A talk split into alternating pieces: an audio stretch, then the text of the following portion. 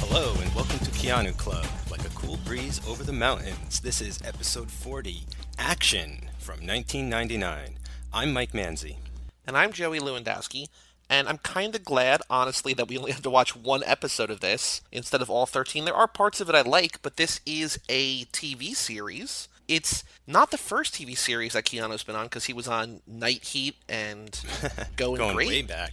Oh yeah, go and Tracey Ullman episode, but and Tracey Ullman, but it's it's his first in about a decade. This is the last episode before The Matrix, and this was clearly a one hour on set. We're gonna do one setup and just nail the lines. And I think you said to me before we started recording that it just seems kind of like a favor he did to somebody. yeah, he'll come back later on the web show that Illeana Douglas stars in, who is one of the stars of this show. She's the prostitute who ends up becoming a producer, and she's in the rest of the series. So I wondered if it wasn't just they are good friends and wanted to work together on something. On Easy to Assemble, right? Yeah. Mm-hmm. And seeing how this is a pilot, his presence would be like a high profile series. You know, you'd want to at least see the, the pilot episode of this to see Keanu in it. And I think that's, yeah. So he's only in that one scene at the movie theater, but I thought it was the best scene in, in the Yeah, episode. I got a genuine laugh out of it.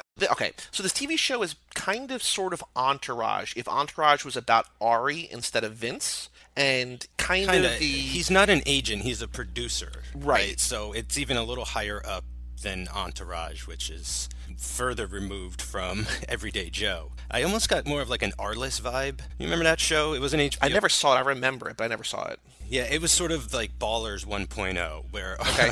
Arliss was a sports agent, much like Ari, I suppose, and was just operating out of his office. He wasn't. I don't remember him throwing elaborate parties on yachts or anything like The Rock does, but uh, yeah. So I kind of was getting that sense as well. So Jay Mohr's character name is Peter Dragon, which is a terrible, terrible name, and it's loosely based on Joel Silver, who's an executive producer of the series, and so that gives me Entourage vibes in that Vince is pretty much loosely based on Mark Wahlberg, who's a producer on Entourage. So it's all kind of, hey, let's tell a story about how great and fun my life is, and also how many cool celebrity friends I have, and how I can totally like hang out with a prostitute and learn life lessons from her. Jay Mohr is likable. I think he's kind of hit or miss for a lot of people. I don't that I'm always consistently in his camp, but I like him in this, even if the work around it isn't my cup of humor tea. I watched four episodes actually, and he's good. I feel like he's very consistent, and it's not. It's more like the writing. I feel it gets too rude and crude at times, and tries to go for the jugular when instead of trying to be smart or clever. It's strange how I've just got the depiction of him being too much of an asshole to be likable, but then again, I feel Jay Mohr has like a certain charm. Uh, I do I have listened to his podcast and stuff for a while. I know he has like sports shows on the radio and everything. I didn't feel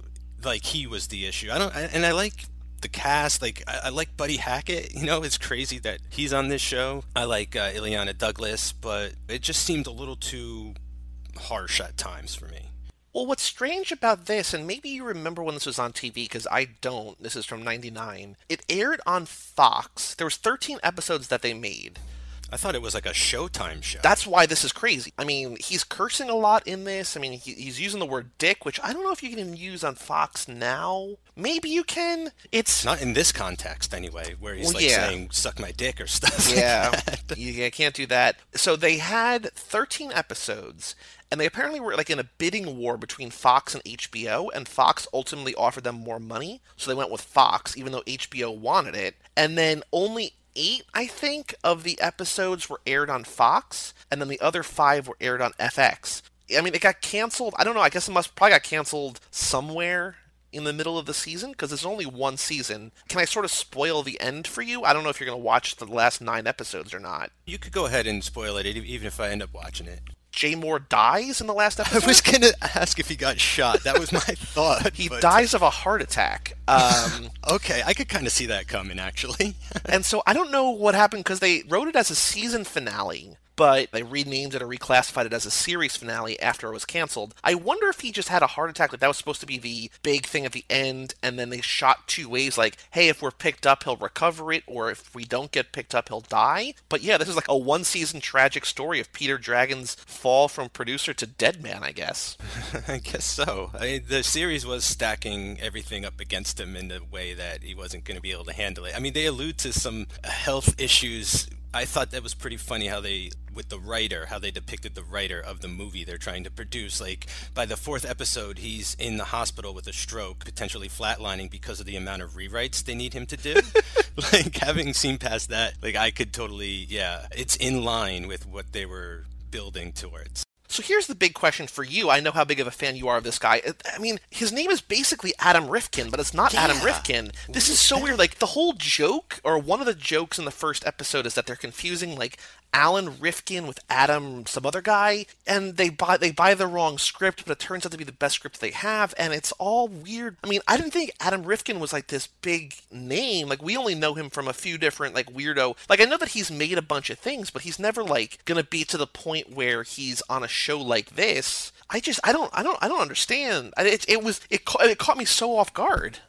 Actually, it's kind of funny too because I didn't know until I really started diving into his career after Never on Tuesday because that movie just like fascinated and baffled me to right. the point where I went back and I've seen almost everything he's done. He he did some really interesting TV shows. You know, I remember seeing films like The Chase with Charlie Sheen, but then going back and seeing that, whoa, that was a, a Rifkin movie, and then stuff like Detroit Rock City, and I was like, whoa, that was an Adam Rifkin movie. So like the guy had like his indie thing. You know, he's got his nom de plume when he does his sort of grindier films and stuff, right? Rif Coogan, you know, Riff he's got like yep. that whole alias. But what I what I think kind of surprised me most about him is he's mostly well known as a pretty big writer. He was the writer of Mouse Hunt and Small Soldiers, which were like okay. giant like DreamWorks movies in the beginning. And actually, Jay Mohr is in Small Soldiers. So now that I've connected oh, that dot, it huh. makes me wonder if they're sort of like it's an in joke with each other and that it was. That's interesting. Of, yeah.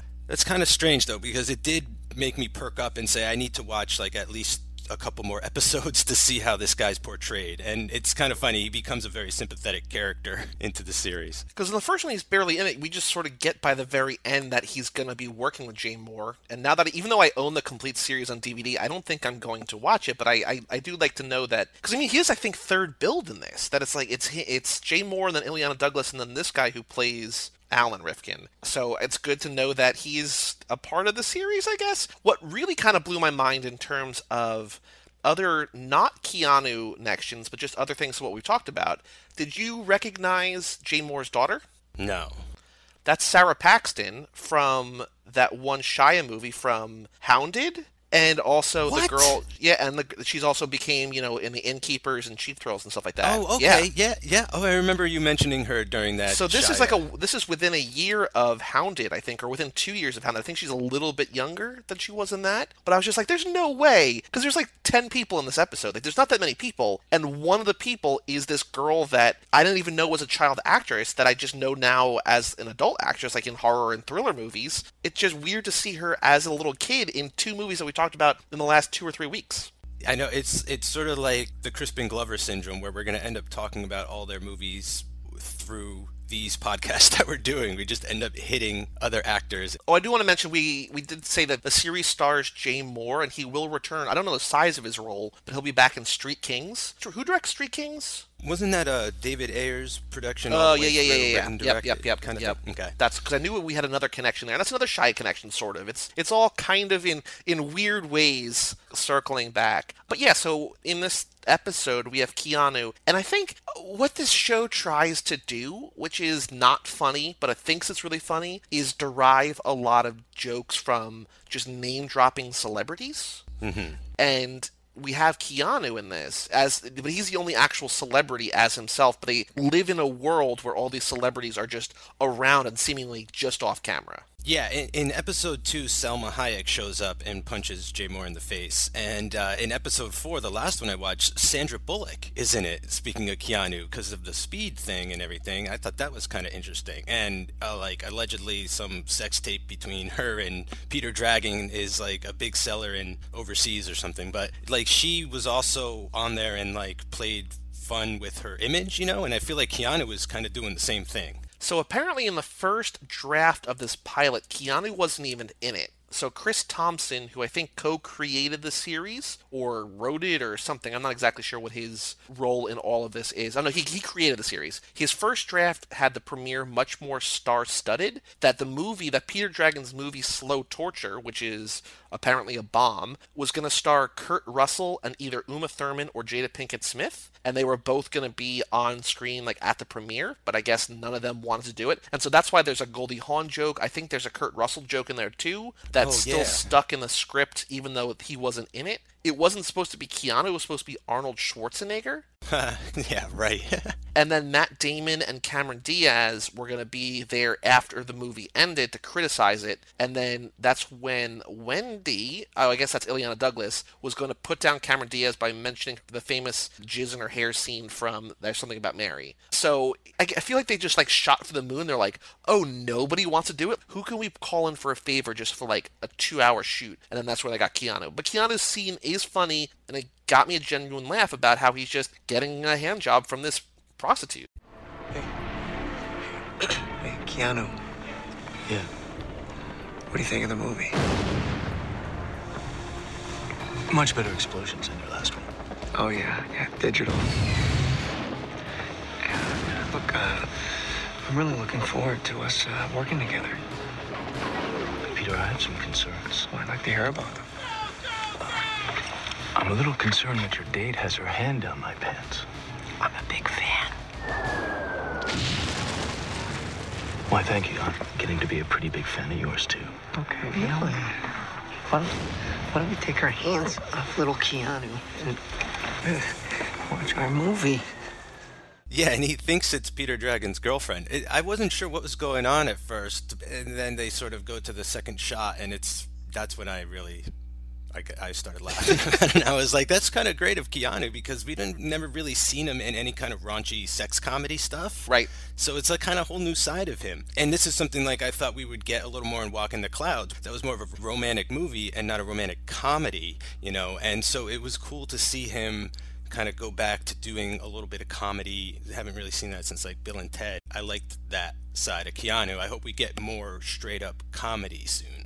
I also do like him. He basically looks like Thomas Anderson with the same kind of haircut and the same everything. It seems like he probably just popped off the set of The Matrix one day and then just swung by the action lot and shot the, the scene and then just left. They didn't even show him leaving the theater. Like they have that and then everybody else leaves the theater and he's just nowhere to be found. So I don't know if they shot anything more with him, but they didn't include it. So it really, like, he gave the bare minimum, I guess, of what he would have to give, but I liked it. Yeah, me too. Oh, there's an intermission card, which is weird like five minutes into the episode, there's just like an intermission card. I was like, what? Yeah, I think those were commercial break bumpers because those come back in a big way. That becomes like a big style of the show. Um, a lot of like, let's go to the lobby starts popping up, and like now back to the program, and intermissions over, and all those things. And I, I kind of like that. They were like spicing it up a little bit. And uh, one thing that was, I mean, again, I didn't make it past episode four, so I don't know how things changed when they switched to FX or whatever they could do to change things. But it was kind of interesting how like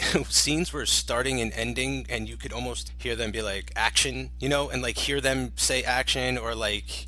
You know what I'm saying? Like it was almost like yeah. behind the scenes and stuff like during the trans. I thought that was kind of interesting that it was pulling back the curtain a little bit eh, as like, oh, it knows it's a show and it's a you know complete and total satire so that plays into what I was about to say. My last note, the last thing that I read about this was that apparently one of their original ideas was to do a season that showed the making of Beverly Hills Gun Club, which I guess is Alan Rifkin's movie. Because I don't think they ever reference it by name in this first episode. And then at the end of the season, they would have shown the final, the finished movie on Fox. And oh, so wow. it's kind of like a Project Greenlight of sorts, but scripted. So that they would show this like kind of making of a movie and we just did the Battle of Shaker Heights for Shia a couple weeks ago. But they would have this movie that they showed, you know, how difficult it is to make a movie or whatever, and then at the end of the season they would show the movie. I guess that didn't happen because I guess when the show got canceled, they're like, yeah, we're not going to make the movie. Plus, that's confusing on a viewer level where why would you? It's like you're showing a fake documentary about the making of a real movie. And I don't know, that's kind of confusing in, a, in, a, in, a, lot of ways. Just if you wanted to show how a movie was made and then present it on, on television, just do the Project Greenlight thing without it being a contest. Just do a straight up season of making a movie and then show the movie you made the next year or something. Yeah, I also wonder if like they made the movie, like would Peter Dragon be a producer on the movie alongside the actual producers of the movie? When you're blending a world of fiction and reality, who gets credit for what? Yeah, I think we ran across that on Monkey Business, where one of the producers plays a character, but then the producer has his name on the movie in the movie. So we were wondering, you know, you get into that meta level of confusion there that is just not necessary. Yeah, I think the idea of it is kind of interesting. Apparently, it was sort of at least well received critically in that it was a dark take on Hollywood and probably unlike other things because this is three or five years before Entourage. So, I mean, it's, I don't know exactly when Entourage started. I want to say like 2004? But it's also hearing that there was a bidding war between Fox and HBO. Yeah. Went on to make Entourage and had Arliss and was into those kinds of comedy programming or showing the industry side of you know television film whatever sports you know entertainment and i feel like that's a big theme within hbo shows and so it's kind of funny this is entourage 1.0 whatever and keeping with that analogy so i totally see that now it is a forerunner Oh yeah. Oh yeah. Oh yeah. Oh yeah. Which again, I was saying to you, completely unrelated to this, the Entourage movie trailer, like the trailer for the Entourage movie that came out 2015, I think, I genuinely love. Like the movie's nothing special. I mean, it has Slow Joey in it as a, a Texan who is producing the movie and you know wants to sleep with Emily Ratajkowski, as you can imagine. But the trailer is just uh, it's a basically a trailer for the movie that Vince is making. It's great. Like I used to love Entourage and I just grew out of it after about 2 or 3 years. I was like, "Oh wow, okay, I get what this is all about." But I still like the idea of it, and I like the underbelly look at Hollywood. And this show also reminded me a little bit, just visually, but also I guess in terms of what's going on, of Californication. I don't know if you ever saw that, the Showtime show with David Duchovny. That there's a lot of these like weird, like the editing overlays, like the transitions where there's just basically it looks like there's like film that's you know scrolling through the screen, or there's like weird like handwritten text on screen. Like yeah, you can see that you can see like the sprocket holes in the film. Yeah, so that's something something that like Californication did a lot, and that was about David Duchovny as an author who's adapting his books into movies. And so that's also similar behind the scenes of Hollywood. He's got a friend in that who's an agent again, that's not great. I mean, that's sort of similar bro kind of comedy to Entourage, but because I love David Duchovny, even if he makes a hundred bad movies in a row, I'll still see them all because he was Fox Mulder. You know, I mean that that buys you a lifetime of credibility in my eyes. Uh, so I like that more than Entourage. But this is action, you know, preceded both that and Entourage, and it's kind of in a way a blend of both. And so even if it doesn't age well, back then. I mean, that's that's impressive. That's cool. Yeah, and I think it was fresh for TV too. I mean, one of my favorite because it's like it's a great film genre, like just industry, like movies about film industry. I mean, I believe there's even a Netflix category now. And this is this is now reminding me of like The Player with Tim Robbins, which is about a producer who works behind the scenes and is accused of murder and has to cover that up and everything. It's very interesting sort of taut thriller told within the industry. And it's just one of my favorite genres. And you know, like Ed Wood is a really favorite film of mine and you know, on the level where it tells about filmmaking and the process. And so uh, yeah, I really do think there's something interesting as outsiders about the inside of this industry that always seems to be just so mysterious because of how high profile it is with all the glitz and the glam. But then to see behind the scene the strife, the stress, and the struggle, and all of it isn't very glamorous at times, even though they want it to be. It's it's very intriguing storytelling. Yeah, and also you just saying glitz and glam made me think of glitz and glamour and lots of bars. Get a drink at the club, then go walk in front of Chinese theater. It's Hollywood facts which I mean falls right into line with what we're talking about. I don't think I have anything else to talk about for action. Anything else in your notes that you wanted to cover for this episode? Don't believe so.